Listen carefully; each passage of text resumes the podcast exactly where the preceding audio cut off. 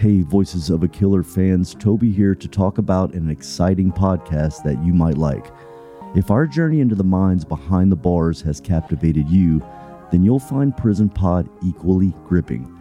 It's a podcast that delves deep into the lives affected by incarceration, offering firsthand stories from those on both sides of the cell. Available on Apple, Spotify, and Amazon, Prison Pod broadens the conversation around the impacts of jail and prison. Search for Prison Pod wherever you get your podcast to listen to the real stories of those living a life defined by bars. A lot can happen in the next three years. Like a chatbot may be your new best friend. But what won't change? Needing health insurance. United Healthcare Tri Term Medical Plans are available for these changing times. Underwritten by Golden Rule Insurance Company, they offer budget friendly, flexible coverage for people who are in between jobs or missed open enrollment. The plans last nearly three years in some states, with access to a nationwide network of doctors and hospitals. So, for whatever tomorrow brings, United Healthcare Tri Term Medical Plans may be for you. Learn more at uh1.com. Millions of people have lost weight with personalized plans from Noom, like Evan, who can't stand salads and still lost 50 pounds. Salads, generally, for most people, are the easy button, right? For me, that wasn't an option. I never really was a salad guy. That's just not who I am. But Noom worked for me.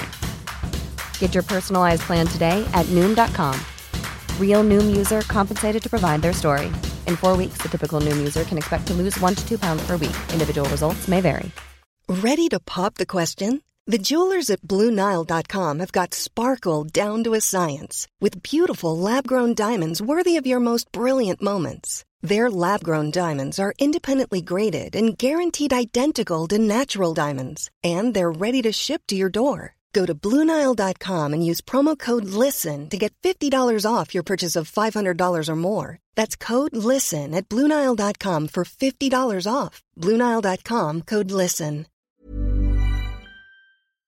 Before we begin this podcast, please be advised that the following episode contains language that some listeners may find offensive and inappropriate.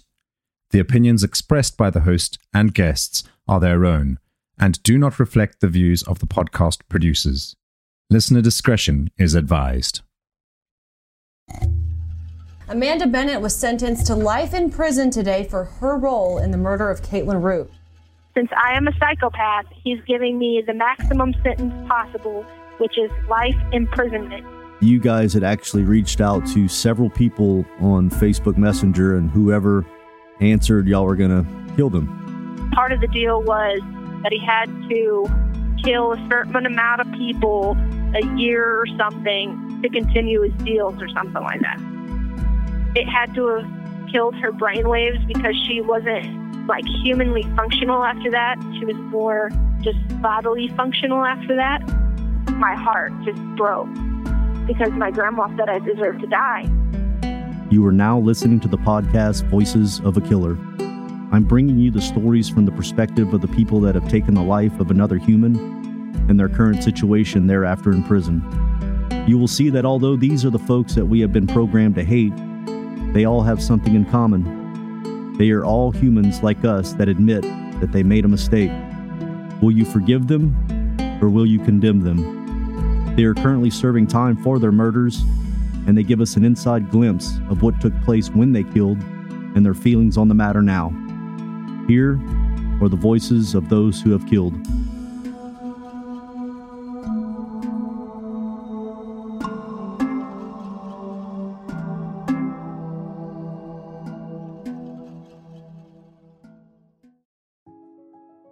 In this episode of Voices of a Killer, we uncover the shocking details of how a seemingly innocent Facebook Messenger conversation led to the tragic death of Kaytlin Root, a deeply loved and cared for individual from St. Joseph, Missouri. In 2016, her life was cut short by the choices of Amanda Bennett, the subject of this episode.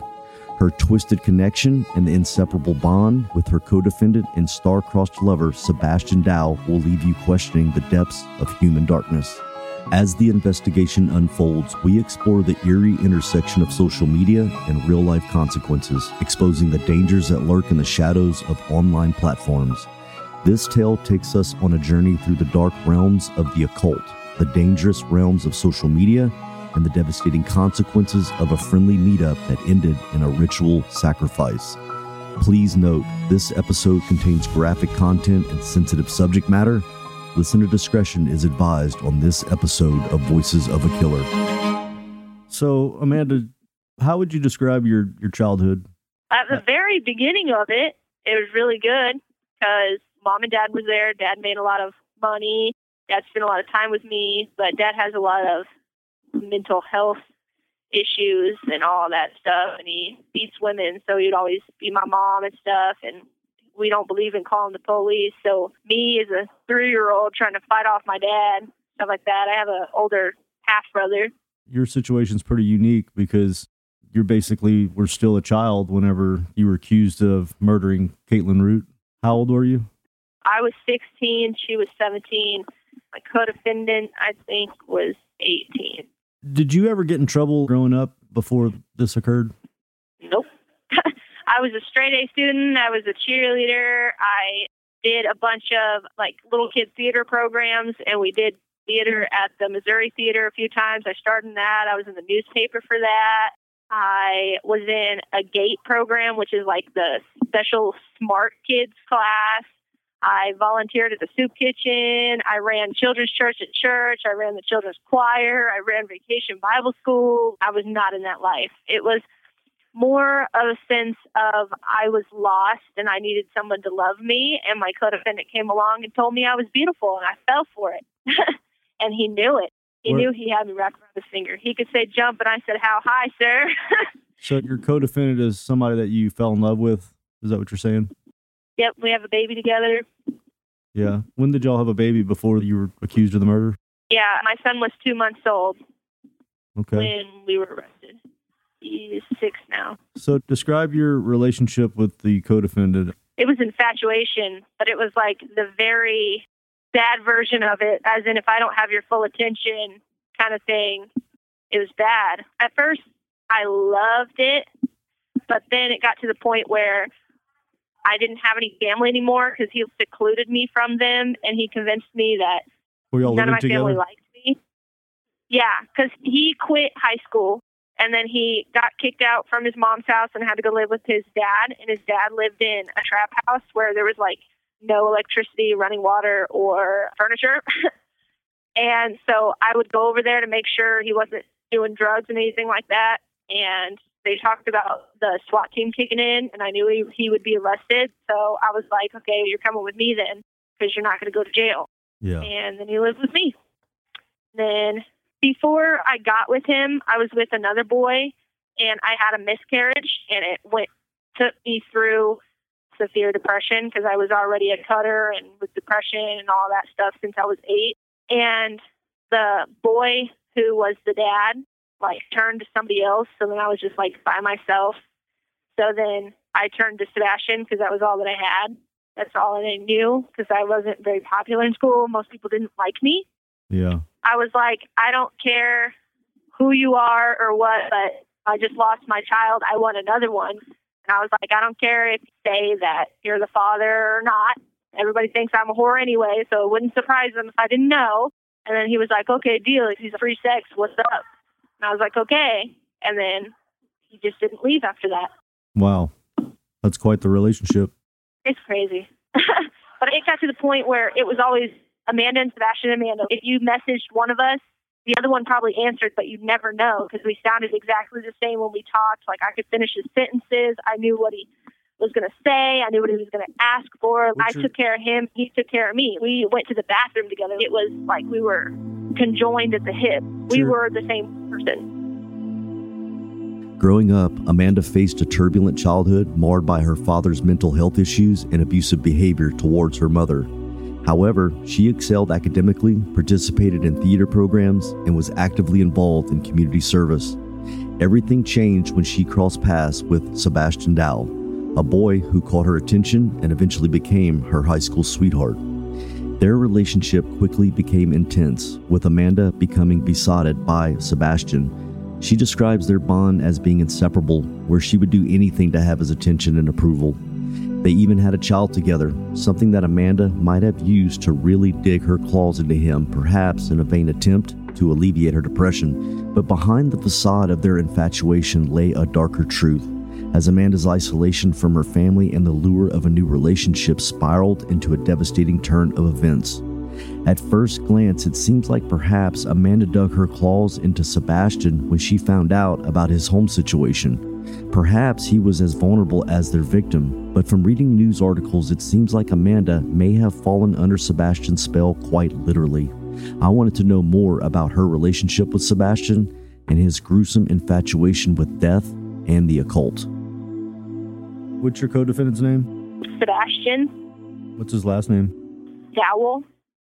I call him co-defendant a lot because in county people would forget who I was. They they would treat me like a normal person, and then when I'd say his name, everybody would be like, "Oh my God, that is you!" and then treat me horrible again. So it's like Voldemort, Voldemort, thou shalt not be named. So I just called him co-defendant because one of the girls there was like, "Everyone's cool with you until you say his name." So just call him co-defendant and realize that's you. So then I just started calling him co-defendant. So Sebastian is stuck for years. So Yeah. if I say co-defendant or Sebastian, it's interchangeable. I usually say co-defendant though, and he's Italian. he's a pretty boy. He's really pretty. I think that was another thing that got me. Did y'all have discussions about doing illegal things together? Was it like a, a Bonnie Clyde type thing? Did y'all discuss doing like sinister things together? My co-defendant was what did he call his religion? Now that I can't remember, he wasn't satanic, but he worshipped demons, Okay. kind of thing. All right. So, I guess he was dark. and y'all's time together because y'all spent so much time together. Did y'all have talks about doing things sinister, like crimes or killing animals or anything like that? No, we'd never harm an animal. I'm an animal lover. I made him go to church with me, and he was like, "Okay, now that I went to church with you, now you need to learn my religion." So he like had this whole notebook and stuff that he made about his religion and all that stuff and about and how he talks to them and if you give them stuff, they'll give you stuff and things like that. But we never, you know, talked about committing crimes or anything. He wanted to be like famous for stuff like that, but I didn't So, ever take it serious. so being a Christian, what did how did you view that when he's telling you these things, like his own religion, demons and things? It's like yin and yang. It's just like I told my mom. So my mom was like, I don't believe in demons. I'm like, how? You're a Christian. You believe in angels and cherubim and all that stuff. Where there's good, there's evil. We believe in all these things in the Bible, like these big monsters that stand next to the throne of God. So what do you think the evil side is? I knew it was real. It's just I figured if I ignored it, then it didn't affect me. As long as I wasn't doing it, it was okay. So obviously, at some point, you guys had actually reached out to several people on Facebook Messenger, and whoever answered, y'all were gonna kill them. Okay, so the beginning of that is part of his religion, I guess. These so called deals with these people, these demon people. And I don't remember what some of the deals were now, but it was something about past lives or something and things like that. But I guess part of the deal was that he had to kill a certain amount of people a year or something to continue his deals or something like that. Now, do you think that he's ever killed someone before this murder? No. And that was another reason why I went along with it So, because he has a bad boy persona, but I know him. You know what I'm saying? I know his heart. I know he would give you the shirt off his back. He is the sweetest guy that I have ever met in my life. so you And I've never seen him be violent before. You So- know what I'm saying? He's the nicest person there is. I thought he was just pulling my chain. Sebastian, referred to as co defendant to shield Amanda's identity, was not just a mere partner in crime, but someone deeply entrenched in the occult. As Amanda immersed herself in his world, she found herself torn between her Christian beliefs and the belief that good and evil coexists.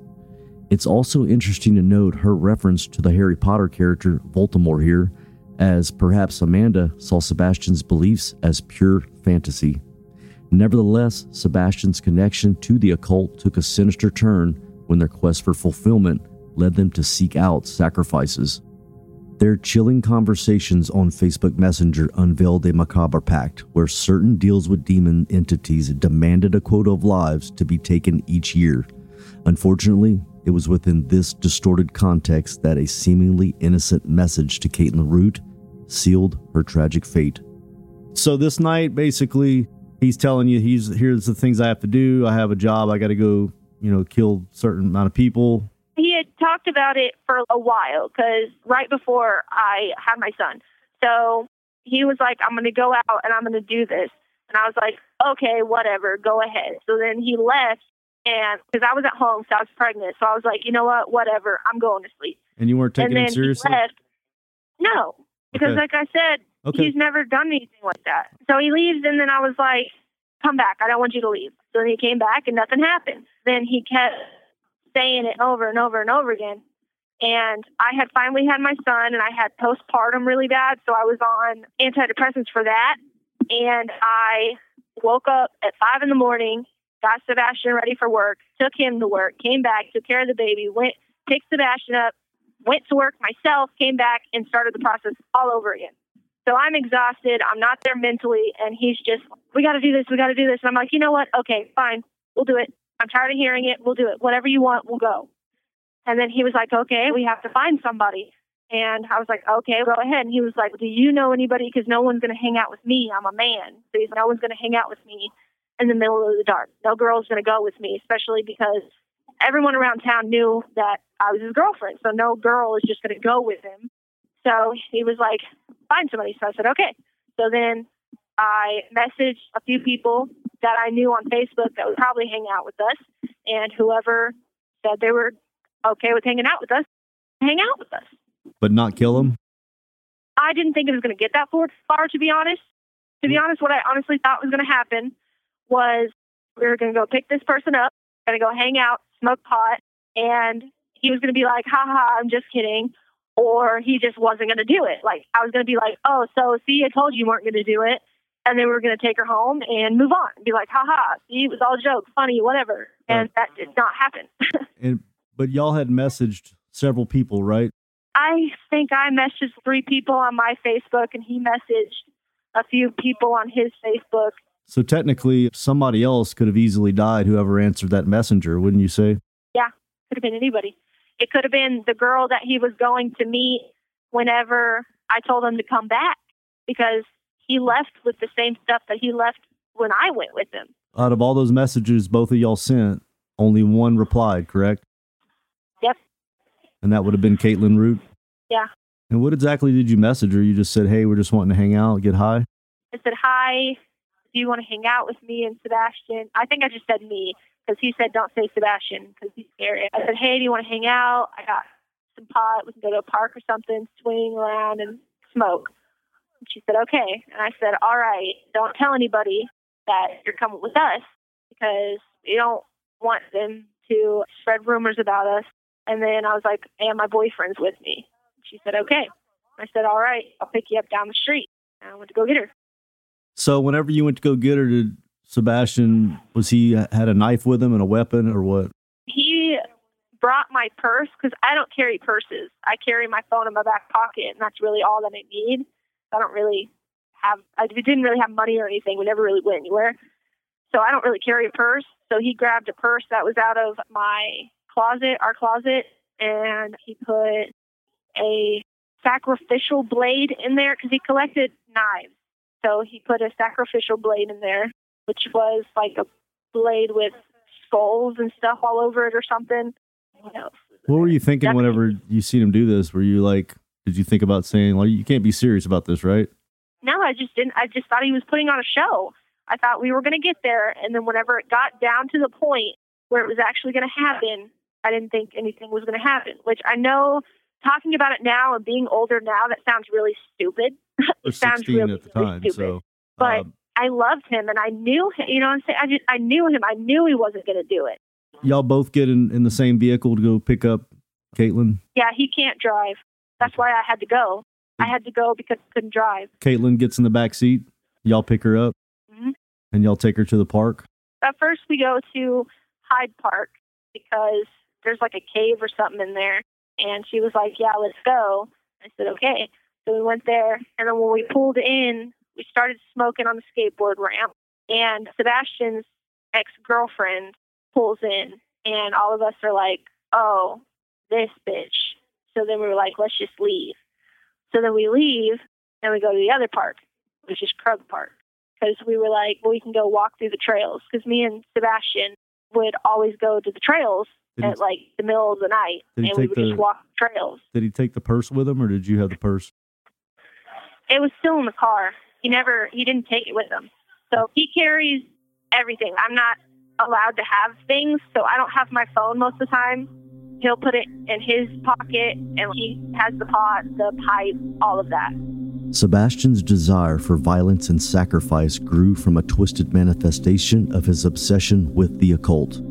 Amanda, caught between disbelief and loyalty, found herself reluctantly agreeing to participate in Sebastian's plans. Exhausted from the demands of motherhood and grappling with postpartum depression, she hoped it was all an elaborate show, never truly believing they would follow through with their sinister designs. On the fateful night, Amanda, acting as Sebastian's accomplice, set out to find a victim. According to court documents, Amanda, quote, messaged a few depressed people on Facebook, unquote. And finally, Kaytlin Root responded, unknowingly stepping into the dark web woven by Amanda and Sebastian. With the sacrificial blade concealed in Amanda's purse, the duo embarked on a journey that would forever alter the course of their lives and Kaytlin's fate.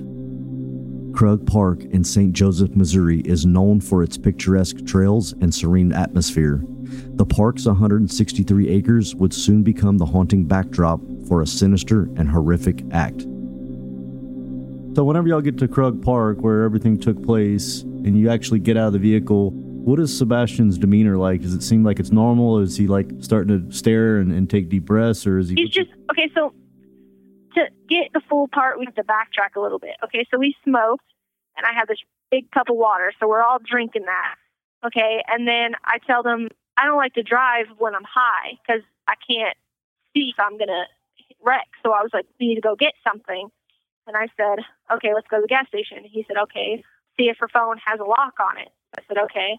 So then we pull into the thing, the gas station. He goes in to get chips.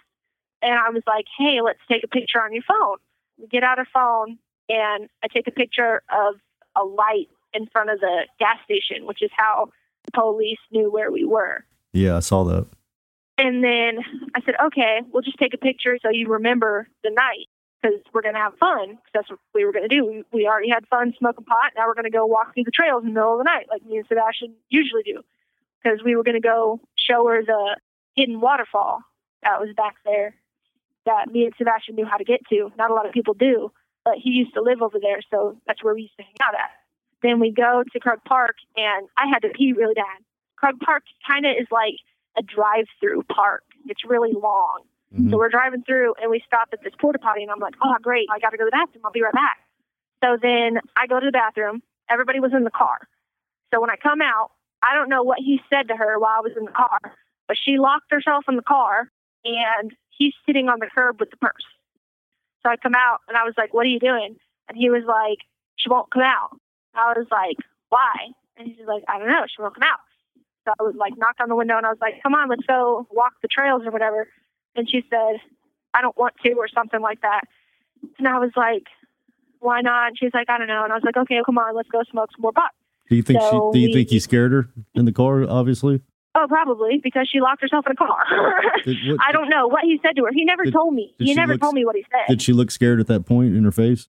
yeah, she looked scared. Like he had I don't know what he said to her, but he said something to her Okay. to the all right. fact that maybe she seen into the purse or something because he had it next to him, or maybe he took something out of it, or what. I don't know because when I came back, she was locked in the car and he was sitting on the curb with the purse Okay. next to the car. All right. I don't know if he said something to her or what happened. Okay. So you ask her to get out, and what she doesn't get out, or she does. After I'm like, come on, let's just go. The rock's over here. We're sit on the rocks, smoke some more. And she said, okay. And so we started walking over there, and we sit on the rock and smoke some more pot. And Sebastian told me that I wasn't allowed to smoke anymore because I get stupid. How's his demeanor now? Has it changed? Like, you, you think he's doing something sinister? Not really. He's always very calm and collected. Did he bring the purse with him?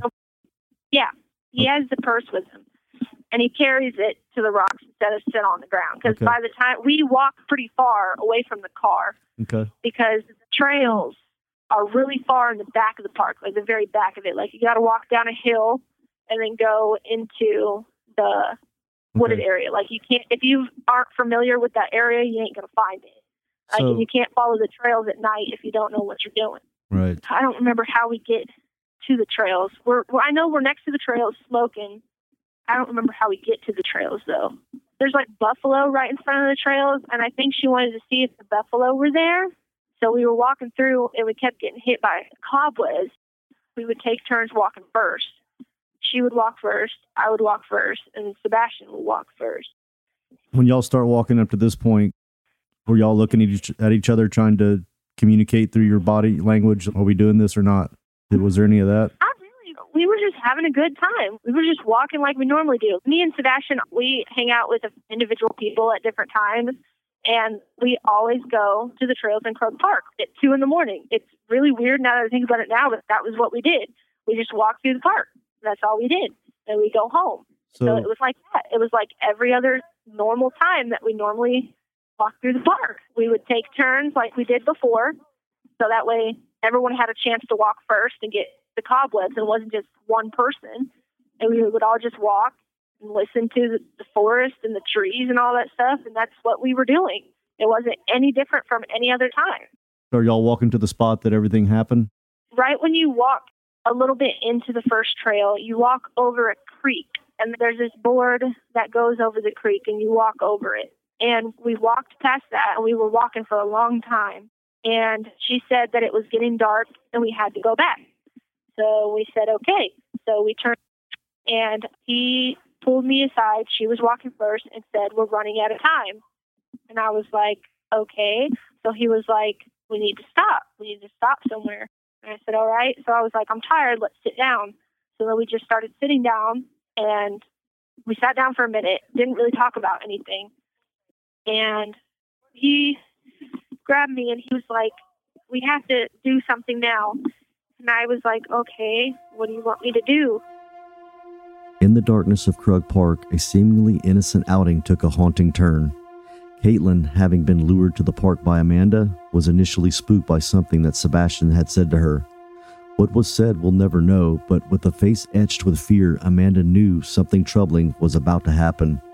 This was the turning point where Amanda could have diffused the situation, but they ventured deeper into the park, the atmosphere growing increasingly ominous. After the break, we'll uncover the chilling truth about what happened on that fateful night.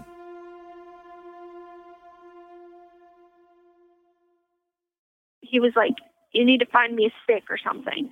So I was like, "Okay." So I found um, this really big log stick thing, like a walking stick. Uh-huh. We all had like walking sticks now, and he grabbed me and was like, "You need to hit her. You need to hit her now. Hit her as hard as you can. Hit her now." I just turned around and I hit her. I hit her in the head with the, stick Did she fall to the and ground? she turned around. No, she turned around and she just looked at me and she said, What the fuck? And she just looked at me and I was just stunned and I dropped the stick and I just stared at her.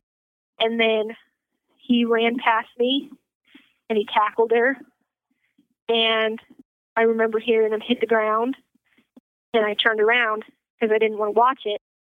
And he was choking her and I could hear it and I could hear her saying, Help me. And she was saying, Help me. And I turned around and he told me to help him. I didn't know what to do, I didn't know who to help. He told me to get the syringe out of his pocket. He had a syringe in his pocket, and I handed it to him. And he injected something into her neck, and she had a seizure and stopped moving. wow. What did he inject into her neck? I have no idea. Something he made. The police never got it. So she actually had a seizure. How long did the seizure last? I don't know. And she just. but I know that it had to have killed her brainwaves because she wasn't like humanly functional after that. She was more just bodily functional after that. Was she moving at all? No, she she stopped moving. Amanda, gripping a makeshift weapon, struck Kaytlin with a chilling blow. her victim's anguished exclamation hanging in the air. But it was Sebastian who unleashed a malevolent force upon her, his hands constricting her throat, depriving her of breath and hope, and then, with the syringe in hand, he injected a mysterious substance into Kaytlin's vulnerable neck, triggering a seizure. The chilling question remains what was contained within the syringe?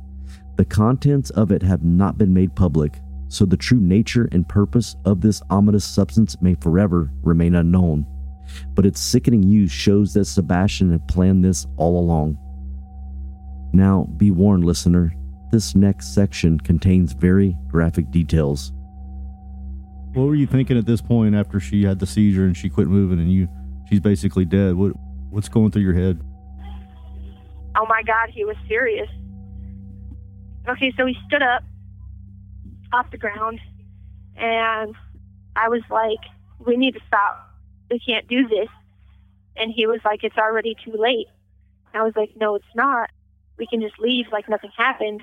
He was like, We're already going to go to jail and they're already going to take our son from us, so we might as well kill her and have a chance of them not knowing that it was us. And I said, Okay.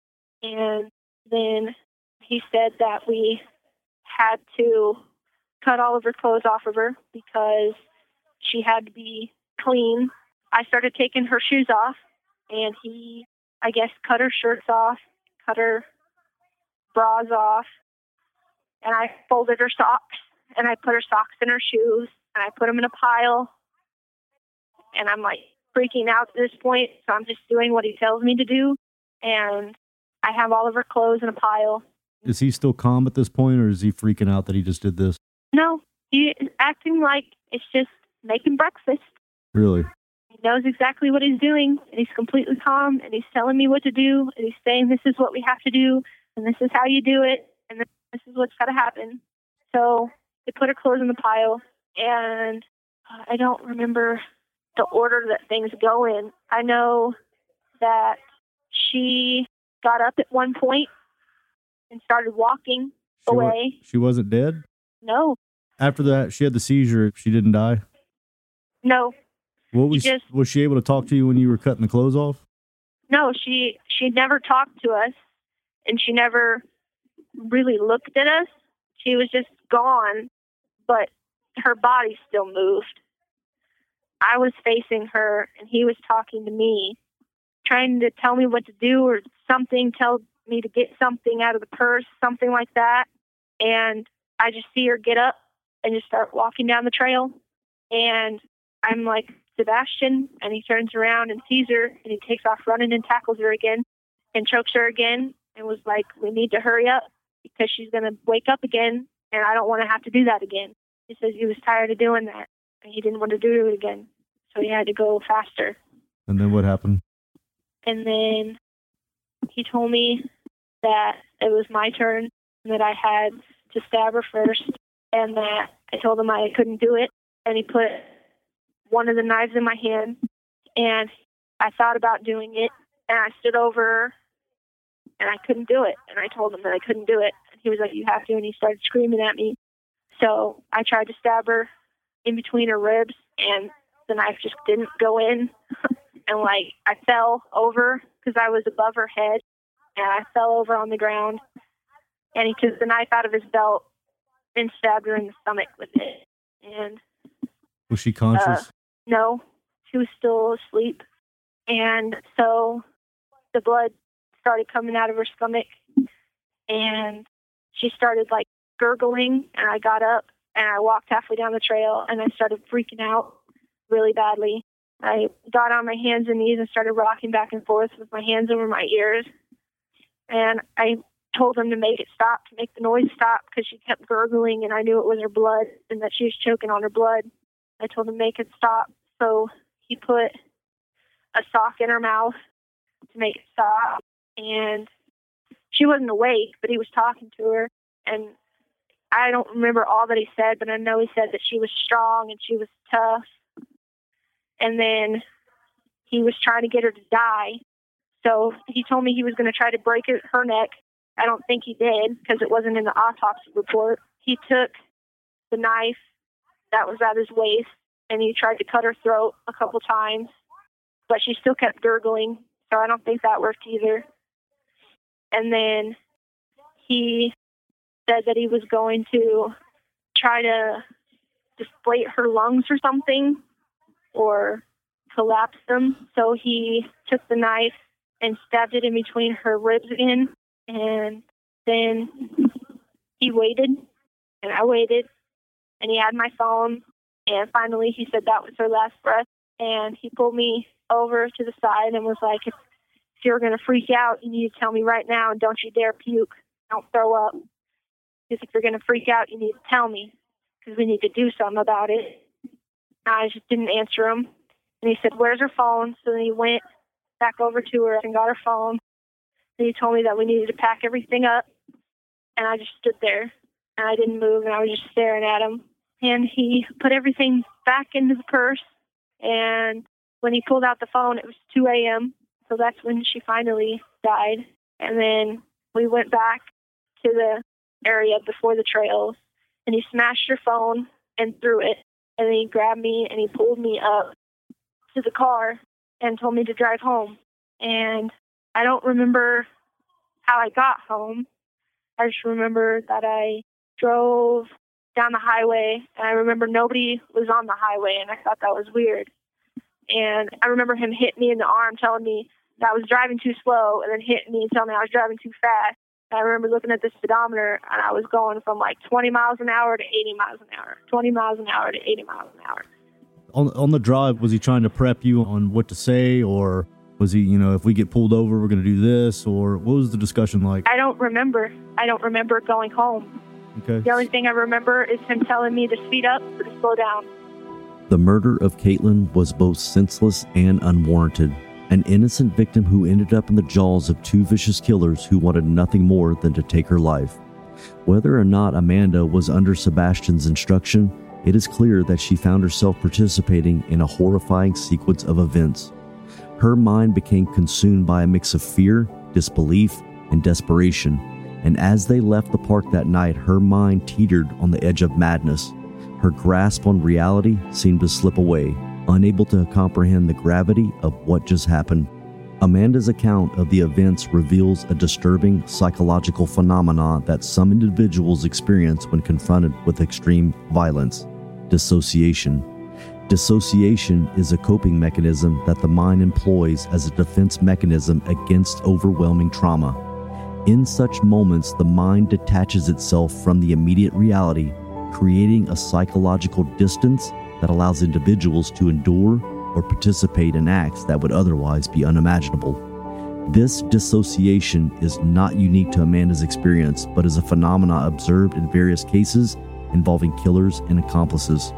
It highlights the complex interplay between trauma, the human psyche, and the extraordinary measures the mind takes to protect itself from psychological distress that arises from such extreme circumstances. In this next section, we will further explore the aftermath of this horrific crime, delving into the emotional aftermath and the lasting impact it had on Amanda and those involved. So you get to the house. What do y'all do? He hands me the knives and tell me to get rid of them. And I just put them on the floor in our room. I don't know what to do with them. And he goes into the shower. And then when he comes out, he's like, We got to talk. He asked me if I remember what happened. And I told him I didn't because at that time I didn't remember what happened. And then he told me what happened. And I don't remember what he said because I might be missing something. So he said that we have to tell the same story if we get arrested and that we probably won't because nobody goes there. Ready to pop the question? The jewelers at BlueNile.com have got sparkle down to a science with beautiful lab grown diamonds worthy of your most brilliant moments. Their lab grown diamonds are independently graded and guaranteed identical to natural diamonds, and they're ready to ship to your door. Go to Bluenile.com and use promo code LISTEN to get $50 off your purchase of $500 or more. That's code LISTEN at Bluenile.com for $50 off. Bluenile.com code LISTEN. Hey, Dave. Yeah, Randy. Since we founded Bombas, we've always said our socks, underwear, and t shirts are super soft. Any new ideas? Maybe sublimely soft. Or disgustingly cozy. Wait, what? I got it. Bombas. Absurdly comfortable essentials for yourself and for those facing homelessness. Because one purchased equals one donated. Wow, did we just write an ad? Yes. Bombas. Big comfort for everyone. Go to bombas.com slash ACAST and use code ACAST for 20% off your first purchase. And that if we get arrested, we have to say that we were at the movies and that no matter what they say, we can't change the story. That we have to stick with that. That as long as I don't change the story, we'll be okay. Since this event occurred up until now, you were mostly thinking like we're never going to get away with this. I need to go to the police. I need to run away from this guy. Do you remember your thoughts? I was shut down and I wasn't really thinking anything. Like I didn't speak for the next week. I didn't say a word. I remember that he spoke for me. He used my phone for me. He pretended to be me. During this week, did you get asked by anybody, have you seen Kaytlin Root or did you watch the news saying she's missing or was found? Did you see anything like that or hear anything? I remember the next morning, my mom took us to a restaurant for lunch and he was scrolling through Facebook and he showed me a post that said body found in Krug Park. And I got up and I ran to the bathroom and I threw up. And I stayed in there for a really long time where my mom had to come and get me. And my mom brought me back out there and was like, Are you okay? And Sebastian was like, She's fine. She just doesn't feel good. But you were freaked out when they you saw the news? Yeah, because I didn't think it was real. It was just a really bad dream. I was in a psychosis kind of thing. I was disassociative. Everything was going around me, but I wasn't a part of it. But and you- then it made it real. You knew that you what you did was wrong. Yeah, and we were going to jail. It was real. It really happened. So whenever he showed you that article that the body had been found at the park, what was his demeanor? Was he really worried? He was excited, Excited in what kind of way? Glad? as in this is the beginning of it, kind of thing. Like I uh, don't know. I'm just trying to clarify excited. You mean like excited like he was scared? Oh shit. No, Like, like he, he wanted the attention? happy, excited. Yeah. Do you think he wanted to be caught? I don't think he wanted to be caught. I think he wanted to keep doing it and then be caught. I think he wanted to have a few bodies on him. Did he ever watch like serial killer movies or, or was into that kind of stuff? Yeah, his favorite movie is American Psycho, where that guy gets away with all those murders. Did he act like that was something that he would want to do? Was that an inspiration to him, you think? I think so. The mention of the movie American Psycho raises chilling parallels to the case at hand. This cult film, based on the 1991 novel by Bret Easton Ellis, features a protagonist, Patrick Bateman, played by Christian Bale, who carries out a series of gruesome murders while maintaining an outwardly charismatic and composed demeanor. It is a disturbing coincidence that Sebastian identified with this movie and its portrayal of a killer who escapes detection. This actually brings to mind another famous killer portrayed on the screen Dexter. The TV series that ran from 2006 to 2013 is also famous for the portrayal of a killer who escapes detention and perhaps most notably prefers to use a syringe filled with etorphine. Etorphine is a semi synthetic opioid possessing a pain relieving potency approximately 1 to 3,000 times that of morphine. It is likely that the substance used on Kaytlin may have been that, or something more regularly available like ketamine. We must state that this is all hearsay on our part. Nevertheless, Amanda's state of dissociation following the murder becomes increasingly evident as she describes the news of the body being found in Krug Park. Initially feeling like a bad dream to her, having mentioned her mom, I wondered what the effect of seeing her daughter like this must have had on her. So after y'all see the news article, you're at the restaurant, y'all leave the restaurant, are you basically cornering him and saying, "Hey, I don't feel good about this," or what would you do? I didn't speak at all. Like when I say I didn't speak, I didn't speak to anyone. I didn't speak to him. I was a zombie. He had to take care of our son. He had to get me out of bed. He had to get me into the shower. He showered for me. I was gone for that hmm. week. And my mom kept asking me if I was okay, and he was like, "She's fine. She just doesn't feel good." And then I remember I was with my grandmother, and my grandma said to me, "Those people that did that in Krug Park deserve to die." And I looked at her, Wow. and she didn't know it, but she was talking about me. Wow. My heart just broke because my grandma said I deserved to die, and I couldn't tell her. And Does that make you cry? Yeah. yeah, because when I think about myself, I don't think of myself as a bad person. Like I've never had ill thoughts for real towards anybody, bodily harm or nothing like that. And my grandmother, who means the world to me that I would never want to disappoint, just told me that I was the worst person in the world and that I deserved to die. And I just looked at her because I knew I couldn't cry, couldn't do anything because then I'd tell on myself. When your grandma said that, did she look at you? I thought she did look at me, and I looked at her, and I think the fact that I stared at her for so long, she knew. Because when I talked to her about it later on, now that I've been in prison, I asked her about that moment, and she said she had a feeling. She said that she had a feeling that I had something to do with it, and that she was wanting me to tell her. After she said that, she had a feeling that it was me and him Wow. and she said that she was disappointed that I didn't tell her. And I was, and I was just like, I can't. What am I going to do? How am I going to tell you? I lived with him. He's with me 24 7. There's nothing that I could do. I never had my phone. I was never alone. I didn't trust anybody but him. It was just me and him. So if I were to tell on him, then he'd go to prison. There would be no me because I am him. You know what I'm saying? I would have been lost. He told me what to do every day. He told me how to live. You're- we were one person. After your grandma told you that, what what was the next series of events? I tried to tell my mom what happened because she pulled me aside one day shortly after that. And she was like, You need to be careful when you guys go out at night because of what happened in Krug Park. How far is Krug Park said- from your house? It's on the other side of town, but remember, that's where me and him always went at Okay. night, was So- Park. She talks to me and she says, You need to be careful because there's dangerous people out there and what happened in Krug Park. And I tried to tell her without telling her by saying, Don't worry, Sebastian would kill somebody if that were to happen. And I just kept saying stuff like that. I said, He won't let that happen. He'd kill somebody before that. And we're the scary ones in the woods. No one's going to mess with us. I was trying to drop hints to her and tell her without telling her. You wanted her to know? I was trying to tell her, yeah, I didn't know what to do because in my mind at the time, I wasn't guilty because I didn't do it.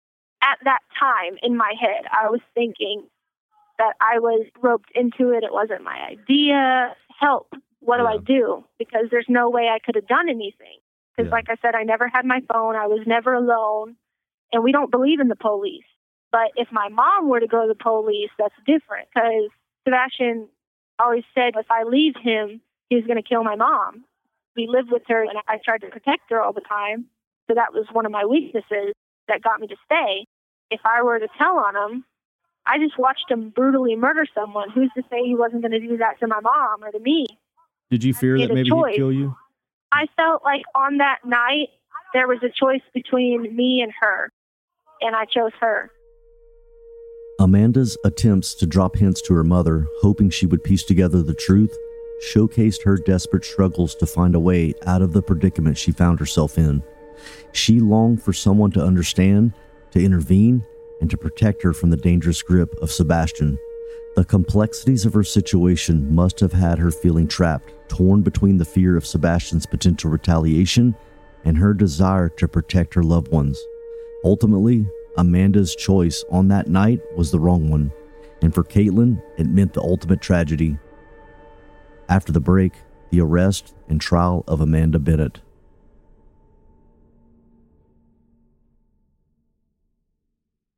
After this all goes down, how long was it till you were uh, apprehended or questioned or had a run in with the police?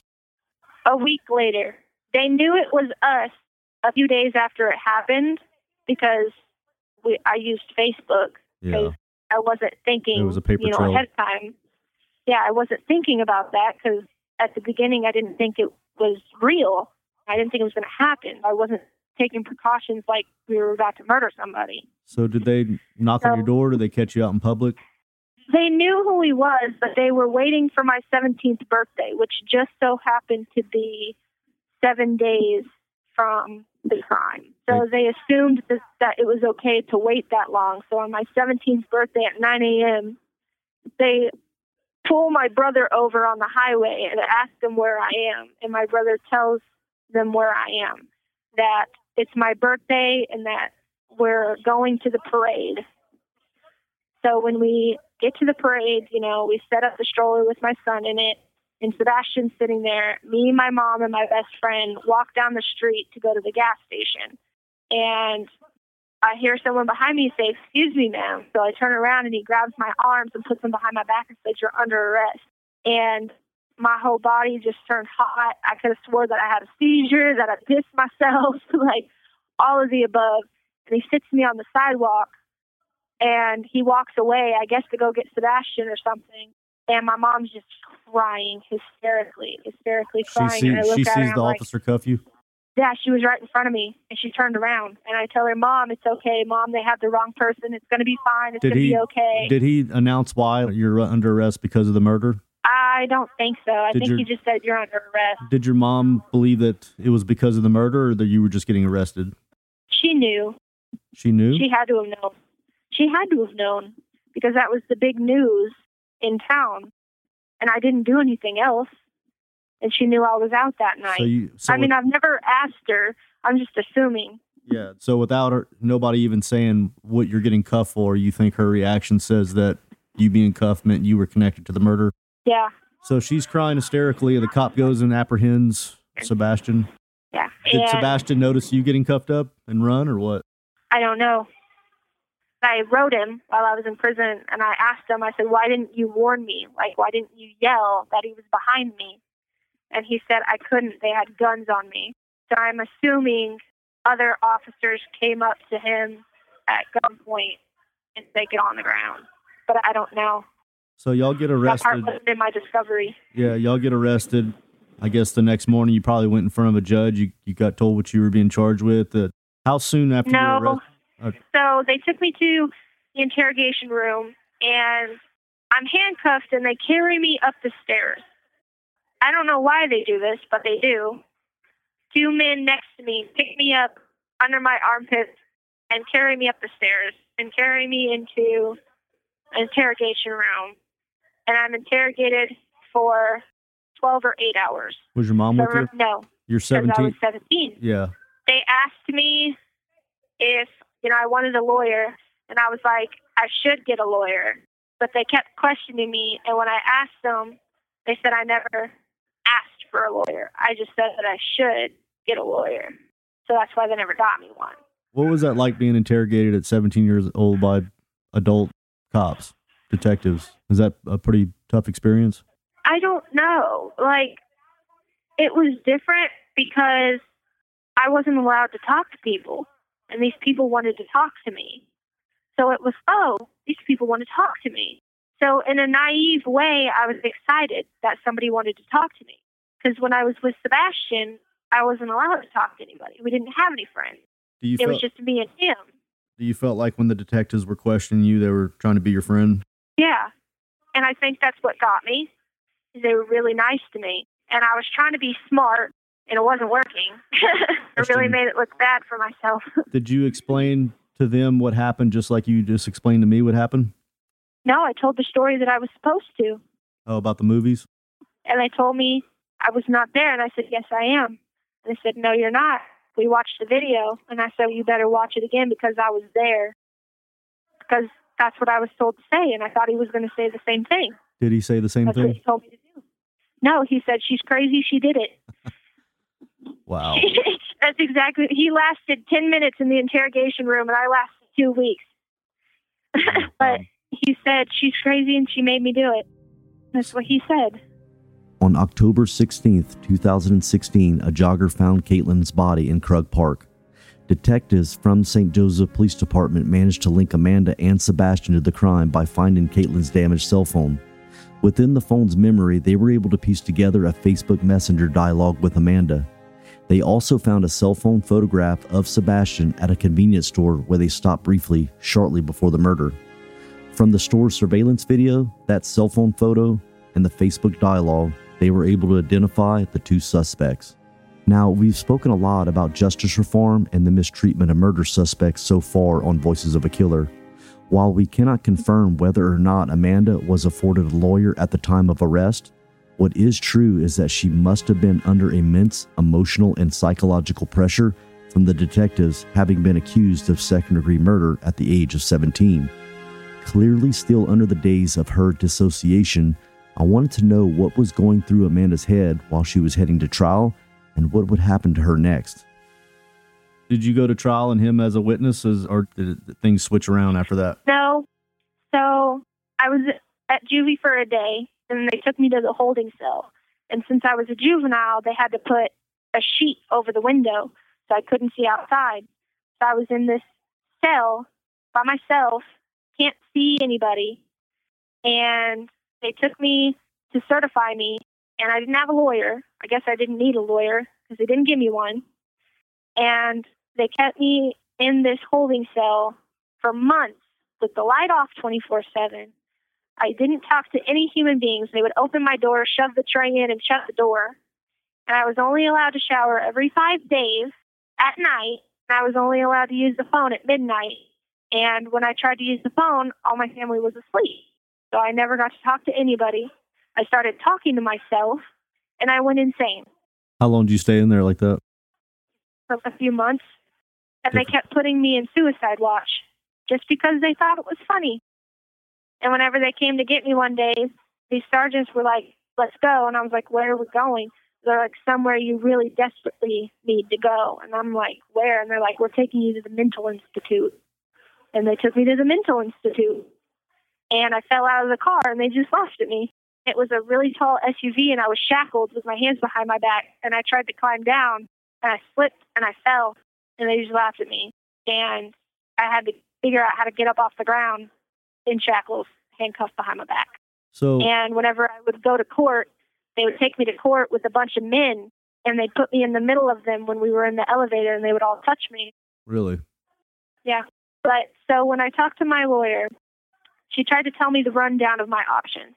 She said, My options are I can go to trial, but they will enhance my charges to first degree murder, and they're charging me with the ACA, and they're going to try to shoot for the death penalty. And I said, Okay, what's the other option? She said, The other option is you plead guilty to second degree murder, to an open plea. They don't enhance your charges, and the death penalty goes off the table. So then I called my mom, and I said, "What do you, I told her my options? I said, "What do you want me to do?" And she said, "Anything but the death penalty." And I said, "That means that I have to plead guilty to second degree murder." She said, "Then that's what you're going to do," and that's what I did. Wow. So, what did Sebastian do? Did he plead guilty or not guilty? I think he pled guilty because he went to court before I did. What was his sentence? We got the same sentence. Amanda doesn't know much about what happened at Sebastian's trial despite her infatuation with him. Although she initially pled not guilty, she is correct to say that eventually they both pled guilty. However, perhaps she would be interested to learn of some evidence that was presented at Sebastian's trial. During the trial, evidence from an initial interview with one of the lead detectives was presented where Sebastian told the detectives that the killing was Amanda's idea. Now, Amanda obviously contradicts this by saying the murder was Sebastian's idea. Regardless of what is true, they didn't really care who they killed that night. They sent out Facebook messages to four or five people, and only Kaytlin responded.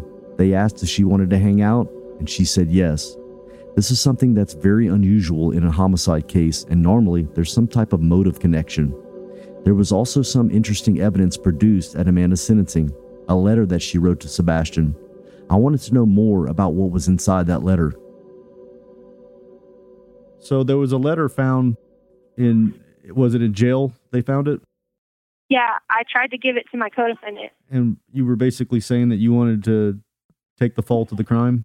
So, you know, having all of this trauma happen, and I was postpartum still and severely depressed, and my other half was pretty much taken from me. I had planned to commit suicide. That was my goal. My life pretty much was over to me because the things that meant most to me in the world were taken from me.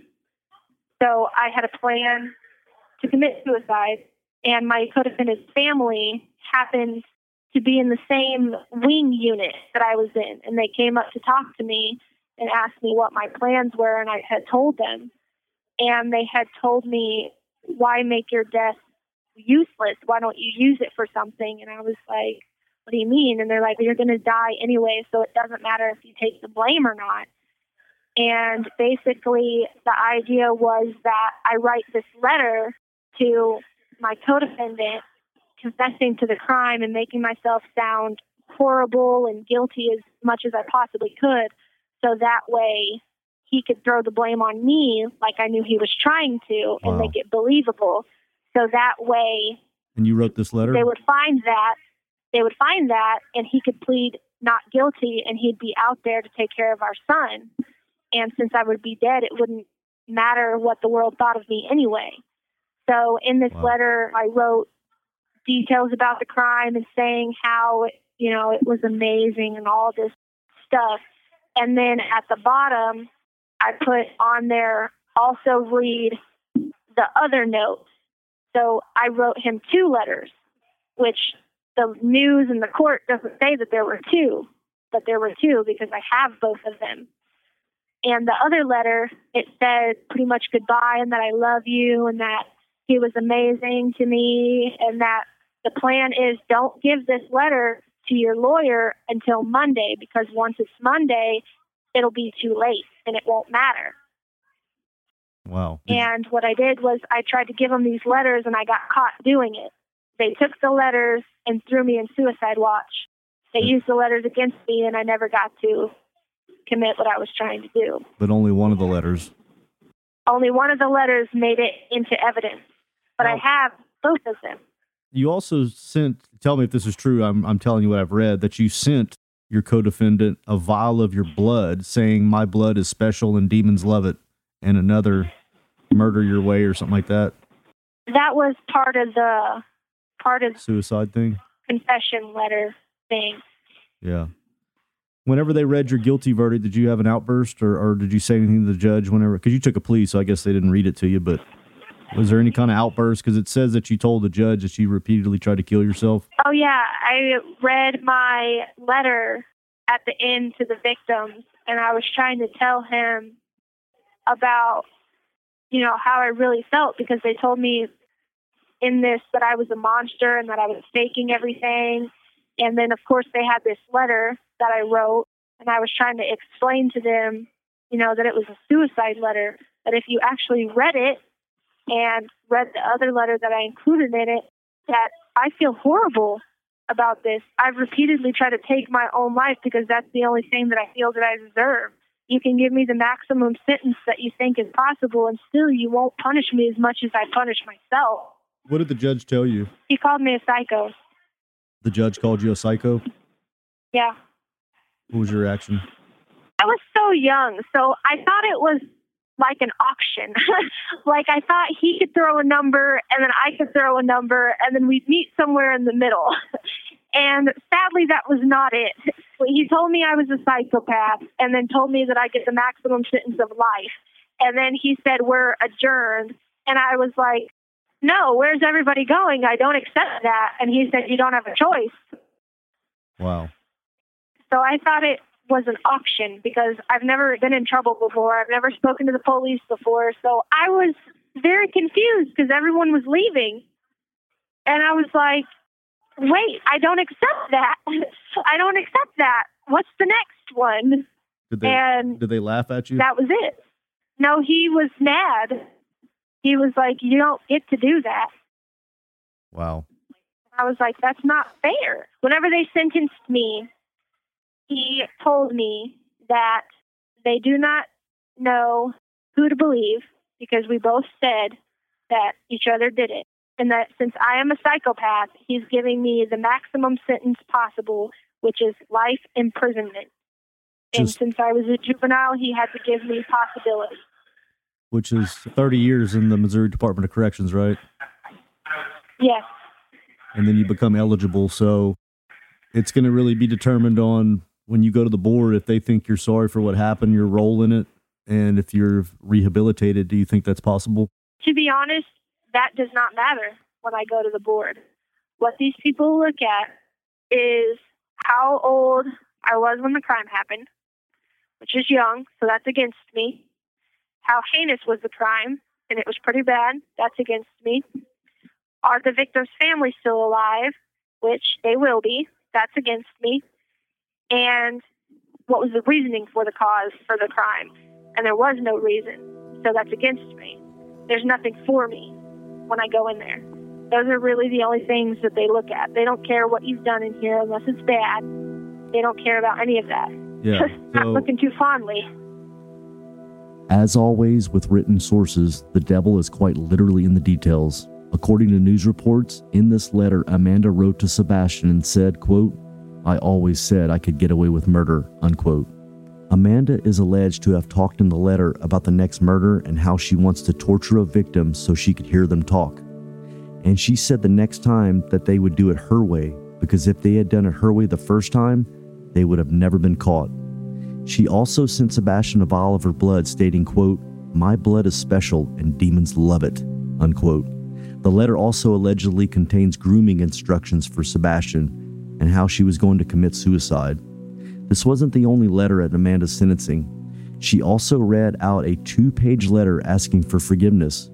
This, however, had no impact on the judge's decision, and she was sentenced to life in prison, the same sentence that Sebastian received. If you would like to know the contents of this letter, we have an exclusive Patreon only interview with Amanda where she reads them out loud. If you would like to hear the shocking contents of these, head over to patreon.com slash voices of a killer. Another constant at both Amanda and Sebastian's trial and sentencing was Kaytlin's family. Even though they may have endured a roller coaster of emotions ranging from anger and sorrow to frustration and anguish at their loss, they likely experienced a sense of closure knowing that those responsible would face the consequences of their actions. I was curious to know if Amanda felt remorse for what she had done, for the pain and suffering inflicted upon Kaytlin's family. So obviously, you've really hurt a family. I'm certain that Kaytlin Root has some people that deeply love her, a community that was really damaged by what happened. If you could- yeah, if and you- I feel it's really bad because when you kill someone, that person becomes your best friend because you learn everything about them. You learn their favorite color, how old they are, their family situation, their mental situation. You learn everything. And I didn't know her. Like, I knew her name, but I didn't know her. And I feel really bad because she really just wanted a friend. And that's why she went with me that night because she didn't have a home. She lived with her mom, and her mom's boyfriend raped her, and she told her mom, and her mom kicked her out, took the husband, and moved to California. And her dad didn't want anything to do with her either. And she was literally couch hopping, trying to find somewhere to stay, and she had dropped out of school. Wow. That's sad. So if you could tell the community where Kaytlin Root lived and Kaytlin Root's loved ones anything, what would you say to them? just that she really was a good person and I should have just took the time to talk to her and I should have chose her life over mine and I was selfish to do that and that she could have done a lot of great things and she had a really good personality and that I'm sorry and if there was anything that I could do to make it any better because I know that I can't bring her back and I know that I can't completely fix that wrong because without her, it's still going to be bad. But if there was something that I could do, that I just, they would let me know that I could do it, that I'm really not the evil, bad person that they think that I am. I say, What would you have done in that situation? And everyone tells me I wouldn't have done what you did. But here's the thing I didn't think I would have done what I did either until it happened. Do you think about it a lot in prison now? I have had night terrors for years about it, and I would just replay over and over her being murdered in front of me, and I'd have dreams about everyone I know hurting me and trying to kill me and hate me and all that stuff. And for the first few years in prison, it was really bad. I couldn't leave my room. I couldn't go to chow without someone saying something to me or trying to physically hurt me. And I have only just now started to accept what happened and I can finally sleep without having nightmares unless I talk about it. I will probably won't be able to sleep for the next week, but everyone always comes up to me and was like, "Oh, are you the Krug Park killer?" Or "Oh, did you really do this?" Or "Oh, did this really happen?" And every time I get new roommates, someone always tells them why I'm here. So I'm reminded of it all the time, every day, that I am a murderer. Whether I was the one that had the knife in my hand or not, my choices led to her death. I could have tried harder to get him to stop, or I could have pushed him down and took her. There were so many things that I could have done differently, and because I didn't, and because I condoned it, and because I didn't tell anybody, she's dead because of me. So I am equally as guilty and involved as him, whether I have a knife or not. I am in OOA and stuff, and I do tell my story in that. And it's offenders offering alternatives. It's like the Scared Straight, where women come in here and we tell them our stories and how we got here and stuff. Because I don't want someone's life to end up the way that mine did. You know, just because of a few little lies that I believe, and it just I want people to realize that this could be your daughter and stuff, no matter how well you're raised or how good your life was. Because, I mean, my life wasn't bad, and I was a straight A student and I was raised good, but look what happened. Like, a criminal and things that, like bad things that happen to people, they don't discriminate. Amanda is right about one thing in this last section. At the end of the day, it doesn't matter who did what. A life was lost to a senseless act, and Kaytlin Root was tragically murdered. According to news report at the trial and sentencing of both Amanda and Sebastian, Kaytlin's mom, Jamie Yamarillo, talked about the effect that Amanda had on luring Kaytlin with a simple Facebook message. She said, and I quote, It is scary to know that she was number four or five, and the rest didn't comment, but she did.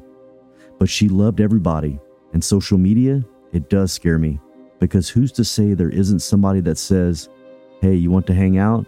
And then the next thing you know, End quote. Kaytlin's death will always be a stark reminder of the darker side of social media. You may not know what the true intentions of the sender of the next message is in your inbox. Nevertheless, it is understandable that Amanda expresses remorse for not being the friend that Kaytlin needed. For not extending a helping hand during her moments of vulnerability, she recognizes the missed opportunity to make a positive impact on Kaytlin's life and laments the selfishness of her own choices. For Kaytlin's family, the void left by Kaytlin's absence would have undoubtedly impacted every aspect of their lives. To quote Kaytlin's mom once more, they stole my best friend. With such a brutal crime, I wanted to know what Amanda's experience in prison was like so far, and especially starting her sentence as a juvenile. What has prison been like for you? Do you, do you feel like it's pretty tough mentally, physically? I feel like being a juvenile, it's horrible because I needed counseling, I needed help, and I didn't get any of that. How they old are you literally just said good luck. I'm 23.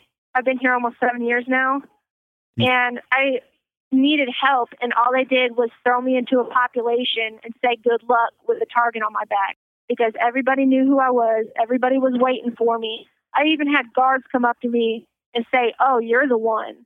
They were waiting for me. And you've been in a lot of fights? Yeah.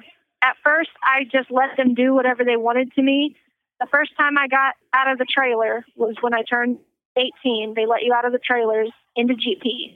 I was in the room, and that night, my bunkie grabbed me off the top bunk, threw me on the ground, and profusely started beating me until someone came in and pulled her off of me just because she didn't like what she thought I was there for.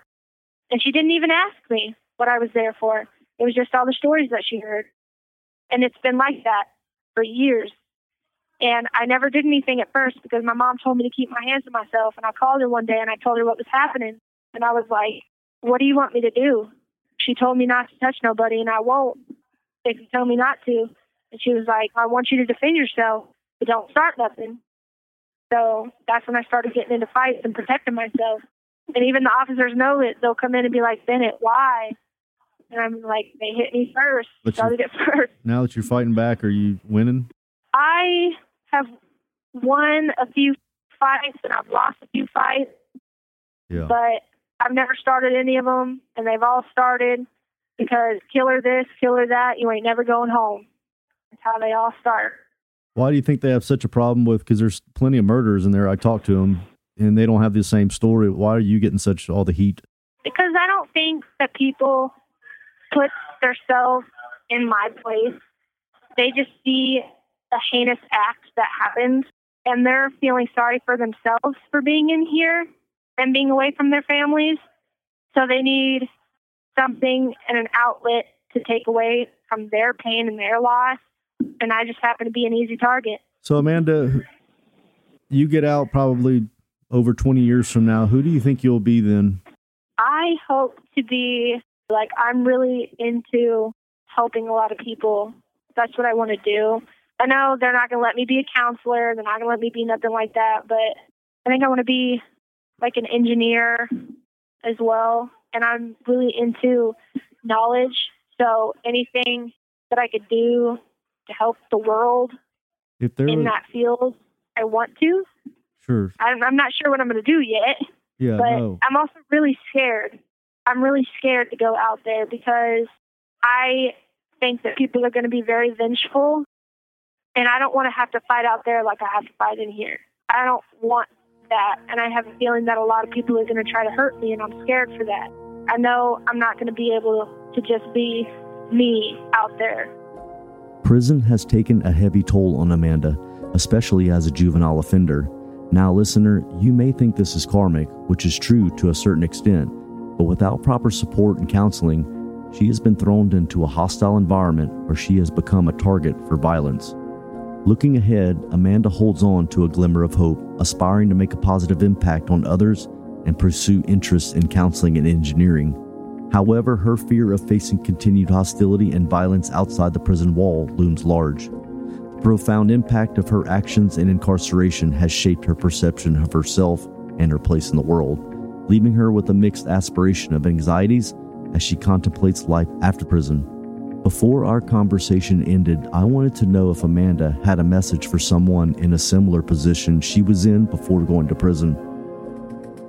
Let me ask you a question. Uh, obviously, as a 16 year old girl and having being in a serious relationship where somebody was twisted like that, you're just in this bad situation. If there was a 16 year old girl out there right now listening to this, and they they're in that situation where they, they have these bad thoughts and they're letting other people direct them, what would you tell that that 16 year old girl right now?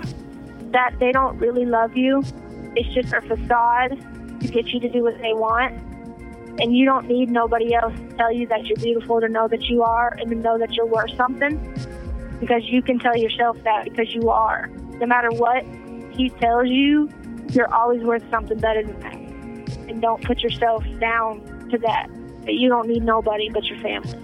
Amanda, I appreciate you opening up to me. It's been quite the story. I I think 16 is so young. There's people that'll argue that even 23 years old, you still haven't quite developed all the way mentally. So it's just an unfortunate event. It's such a heinous crime that it really scares a community. They just don't know how to think and act. But I think that our conversation, people can listen and see that you're not an evil person. I, an evil act occurred, but it's very difficult for me to say you're just a, in general an, an evil person. So I appreciate you opening up. I hope this helps you. I hope the dreams also subside. I do know one of the ways that your brain filters out trauma is through nightmares. So I think it'll eventually Yeah. go away. But I appreciate it and appreciate everything.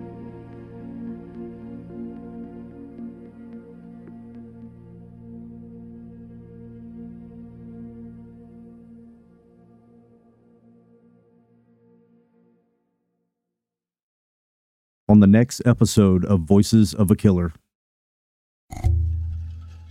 I got a story to tell because the system don't work. Did you think to yourself, oh boy, I'm in trouble now? Of course I did.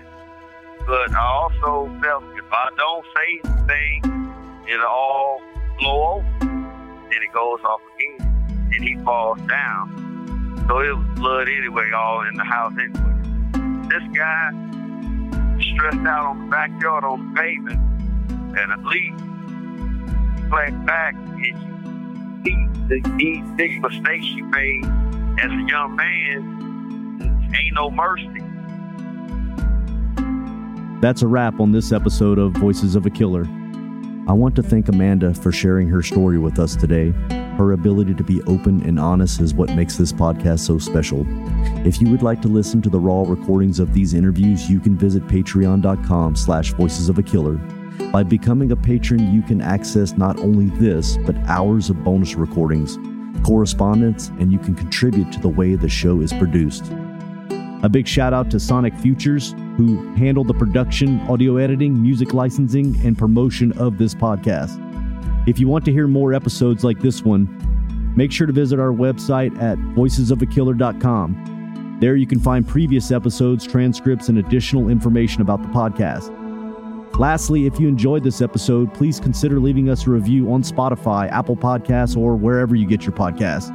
Your feedback helps us improve and reach new listeners. Thank you for your support, and we can't wait to share more stories with you in the future. Thank you for tuning in. I'm your host, Toby, and we'll see you next time on Voices of a Killer.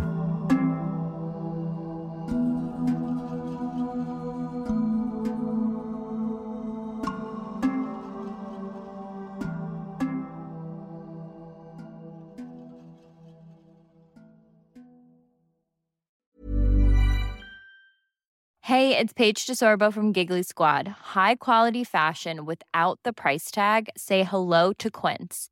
I'm snagging high end essentials like cozy cashmere sweaters, sleek leather jackets, fine jewelry, and so much more. With Quince being 50 to 80% less than similar brands.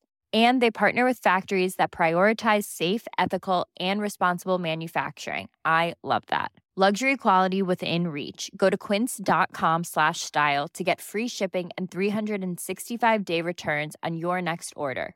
Quince.com slash style. Hey listeners, Toby here. We have a special announcement just for you. Voices of a Killer is launching its very own Patreon page, an exclusive platform that allows you to dive even deeper into the darkest corners of these gripping tales. By becoming a patron, you'll gain access to a wealth of exciting bonus content and behind the scenes exclusives that will keep you on the edge of your seat. Picture this at our lowest tier, you can have access to further content with exclusive letters, photos, and correspondence that have never been seen by the public before. At our producer tier, you will have the opportunity to engage with the team, participate in Q&A polls, and receive updates on upcoming episodes and developments. This tier is perfect for those who have a keen interest in the production process and want to be a part of shaping the show's future. You'll also have your name read at the end of our latest episodes. How cool. At the next tier, you'll have all this and the opportunity to join in our once in a month video chat Q&A session with me, the host, and our production team, allowing you to engage directly with the creators and further satisfy your curiosity. And for our premium tier, you'll have all this and the ability to listen to exclusive unedited raw interviews to really hear the true voices of our podcast. So if you're ready to unlock a world of extra content, head over to patreon.com slash voices of a killer now and choose the tier that best suits your craving for true crime. Your support will not only fuel our passion for storytelling, but also enable us to bring you even more thrilling narratives and the voices that are waiting to be heard on Voices of a Killer.